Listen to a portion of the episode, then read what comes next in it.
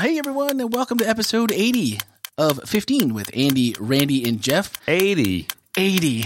We, uh, Episode 80. another decade of weekly installments in week terms, I guess. Um, this week is what are we in December now? And I think we talked about Christmas last week, and, Yes, we and we're in, in December, and how fast this entire year has quickly gone past us. We've had two Christmassy things season series so far. That's it. Uh, right. This was Yeah. this was the second week already, and so time seems to be flying past.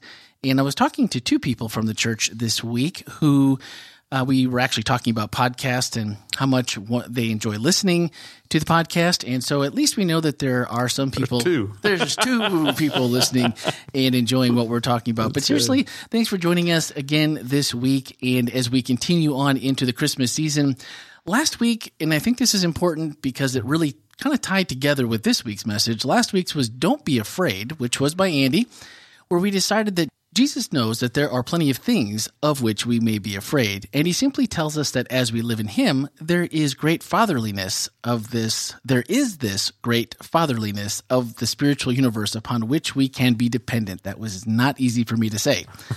but again, you can catch up with that and all other messages and or podcasts at the church website, but really the church mobile app, which you can find in the Apple, uh, Apple to Apple store. I find it online. Doggone it. That's Try iTunes. uh, try iTunes or the Google Play Store. That's probably what you need to do. But on to this week, and it was uh, a kind of a follow up. I felt like it was a follow up to last week, almost a continuation. It was entitled Everyone. And early on in the message, Andy, you asked a question that kind of started our minds working on the underlying issue of why it's so difficult for us to be inclusive minded in a world that is just simply exclusive. you said, What is it about our fallen human nature that wants to exclude?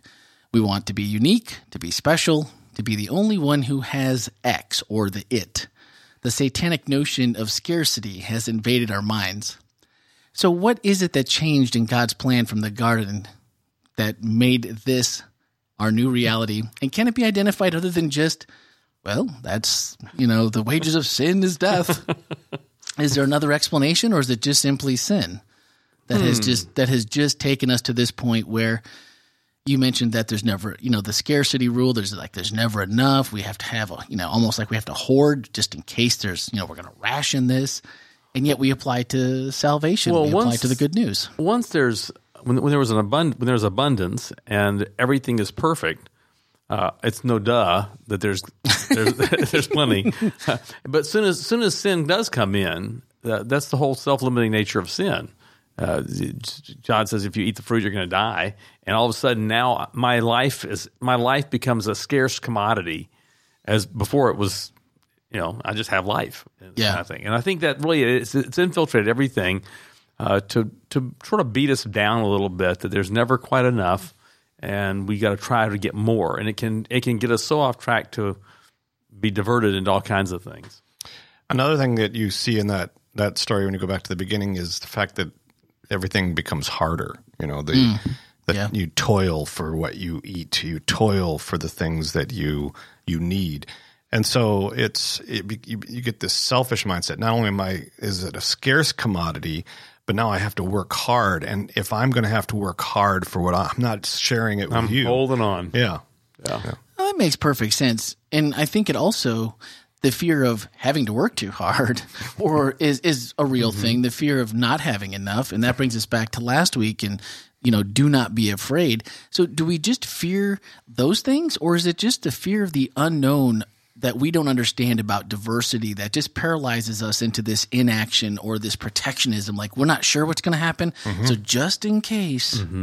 I'm I'm keeping it all to me. Sure, the the unknown, the unknown creates the fear we talked about last week. You know, the worry about mm-hmm. what's not, what isn't, and then to never have quite enough, um, you know, and to be able to think. Uh, the other thing on the side of not having enough is I really think the whole angle of wanting to be special, and so if if I have the if I have the castle, I'm special as opposed to the poor guys that live out in those little huts outside the castle. You know, Sure. and and it's it's all it's all illusionary. Uh, it really is this whole idea that I'm something because I have this, or it's just it's sad. Which ties into both of them. I mean, Yeah.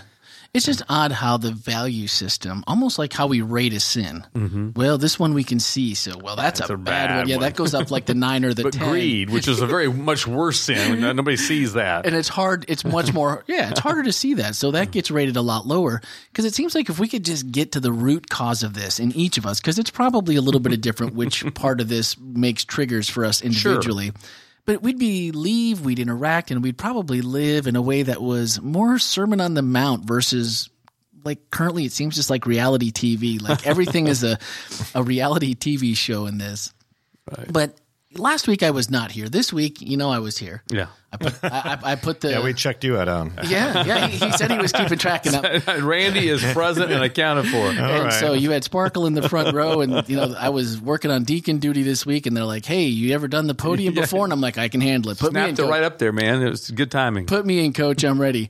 so from the front row, one question that came to mind was this whole idea of, of tolerance and forgiveness. They they seem to go hand in hand, but sometimes for the better and sometimes for the worse. Our culture, society, like we just talked about, has become just really so toxic to disagreement that everything from just a simple day to day interaction mm-hmm. all the way to, you know, go to the holy grail, the pinnacle of political dissension. But does, is it really our lack of forgiveness skills or our willingness to forgive that's really pushing this exclusionary, cliquish, I need more for me because what the things that we've gone through, if we're not adequately forgiving, isn't that a big part of what we're pushing for or what's pushing this on us? Well, you know, you think about that from the standpoint of uh, we we really we keep saying we want what we deserve. We keep saying that there should be equality. I should get what I worked for. I should get what I, you know, until we start to realize that we're all sinners and we don't actually get what we deserve. Thank goodness. Uh, thanks Right. to God, actually, because it, this it's this kind of thing when we start thinking about it. You know, in terms of your question, um, I I do think that for the most part, we we look at life or we look at these kind of things in the context of I really really want my my stuff, and so we it's not necessarily just greed. Yeah. Sometimes it's this idea of if if I if I really believe that I was going to have eternal life and I can work towards it or I can do something on my part, it goes back to what we talked about last week, is that I really want to be able to be included in that equation.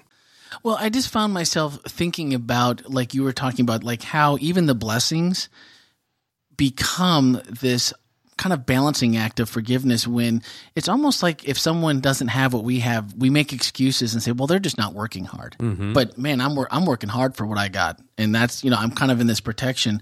And then if someone were to suggest that maybe you weren't as benevolent as maybe you should be, especially you're a Christian, so you should even be a little bit more benevolent that we kind of take that and we I don't I think that sometimes we just don't forgive or say just kind of let that go and and say no you know and, and try to have a conversation versus just nope that's just one more thing and I'm just going to wrap around it now and I'm going to hold on tight because they think that I'm not working hard enough for what I have Yeah. Well, one member came up to me afterwards and said that um, said, well, you know, the the day that Satan burns in hell will be a very sad day.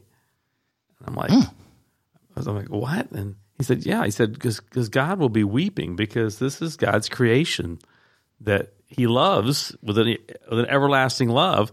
Even though He's made all these choices and caused all this terrible things, He's still sad to lose him.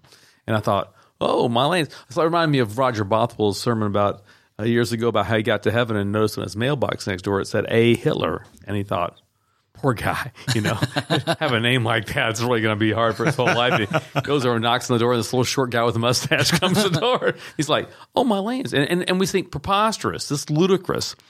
But no one will be in heaven because they deserve to be there. right Uh, and so that's and that's that whole idea then of of it is good news of great joy for everyone. Jesus is the light that lights everyone, and anybody who receives that light or accepts that joy, no one will deserve to be there. So it is definitely open to everybody. Right.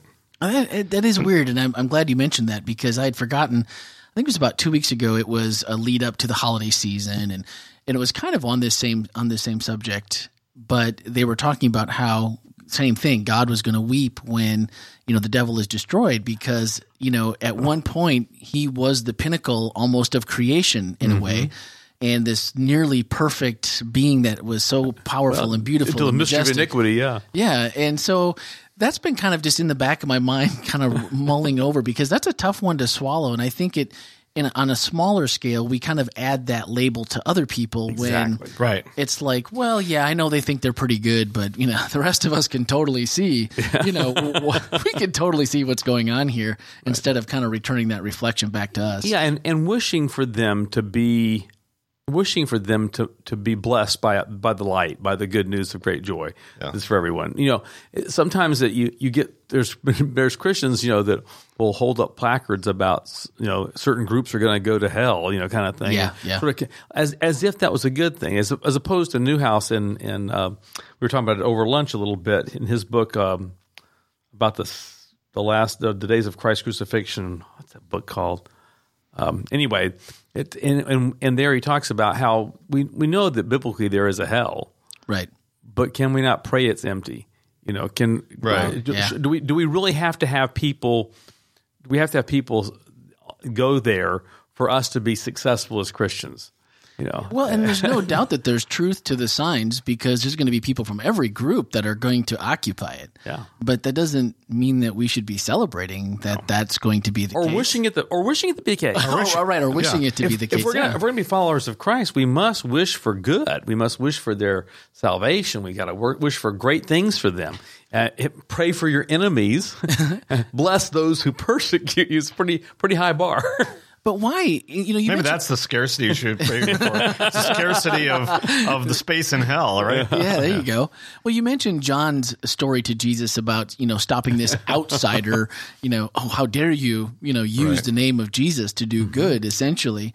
And I'm for a lot of people, I know there's going to be a, a bit of a hang up with that because there's a balance between beliefs and doctrines with who we, I think, immediately label an outsider because maybe not in the total like as a derogatory, but they don't. I know they don't believe like I do, Right. And so you're, uh, in a way, you're some type of an outsider, but. You know, we treat even Christians this way. Oh, we treat each other. Christians or denominations Worse. will be horrible to each other sometimes. And then you think about we we we all, we go over Sunnis and Shiites and think, oh my, you know, we forget how recent Northern Ireland was. You know, where it's the yeah. Catholics and the and the Protestants having this big war. Or we do it between denominations. Oh yeah, yeah. Within within within a single church we'll do it to each other. Yeah. Yeah. And and it's just really the, the fact is is we can be sure of what we believe in, mm-hmm. but we ought to be always sure that we don't have it all. Right, right. And it's really critical. I do think that a lot of this comes in from our unsurety, you know, because if I have to be continually validated that what I chose as a denomination or a football team or whatever thing I chose, if I have to continually be validated by the fact that what I did was good or that my choice was. you picked the Packers. I mean, okay, I'm not, I'm not going to talk about that. Well, well, anyway, I'm not going to get into that. And um, but I think that's the part is that we we find some it, we have to look at ourselves and say, hey, i- am I not feeling this assurance that Christ promises me that that there is an abundance and that whatever you know whatever you decide um, is where you want to go, it's the direction that I will honor. But I will be with you if you choose me. I will be with you to the end. And if you make him first, everything else you need is going to get taken care of. I mean, just Yeah. it's hard. For, it's those are walks of faith. I mean, Sure, they really don't are. See the Yeah. answers, but it, but it's very inclusive on that end. Yeah. Whereas when we try to draw the boundaries, it becomes very much exclusive. Well, and that was my next kind of my next question was, uh, you know, in our denomination, ever since I've been a little kid, I can remember hearing about, you know, we hear a lot about truth, and we have the truth, and I mean, this is a source of pride for many, and maybe an equal source, Maybe of an idol. major concern, maybe an idol, yeah, major concern for for others of us.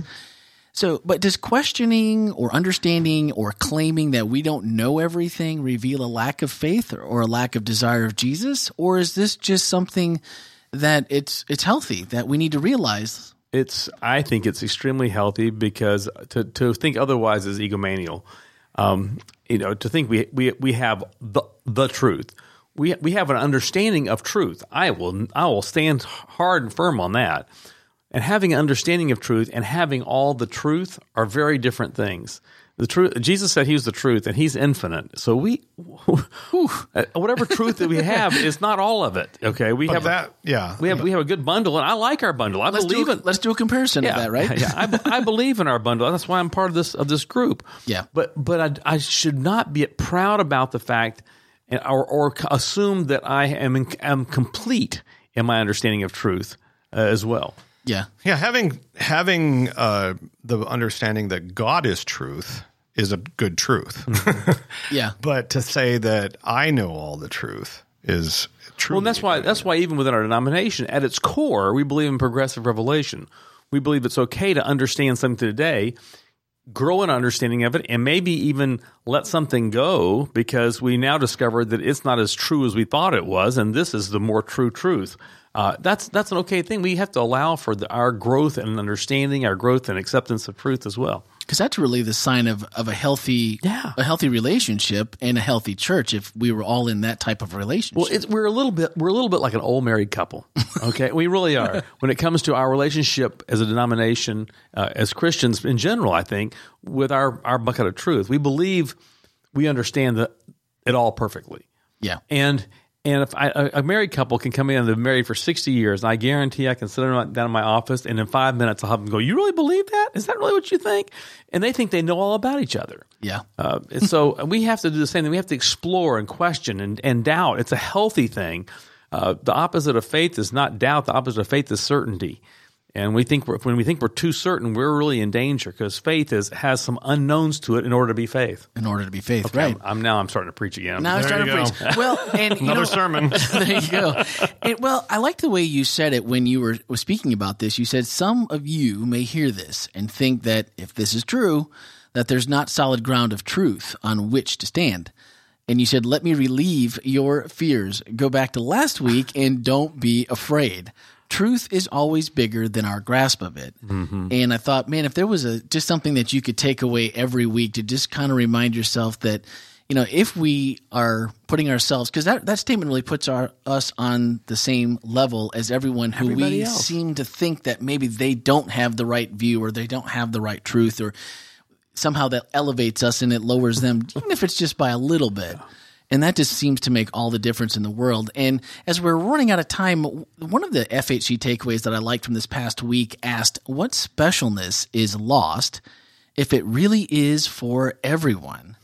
And it was interesting where my mind went, uh, and not necessarily from a personal, but just from a journey perspective of the different things I've heard over time about. Well, if it was for everyone, or those people wouldn't enjoy heaven, or you know, all the just the little different things. So, if you had something like that to share with us, would love to hear what what comes to mind for you uh, that if any specialness would be lost if it really is for everyone. And spoiler alert, it's for everyone and then finally, we're going to leave you with thoughts from this past week's message. It's, Andy said, Let go of any exclusiveness.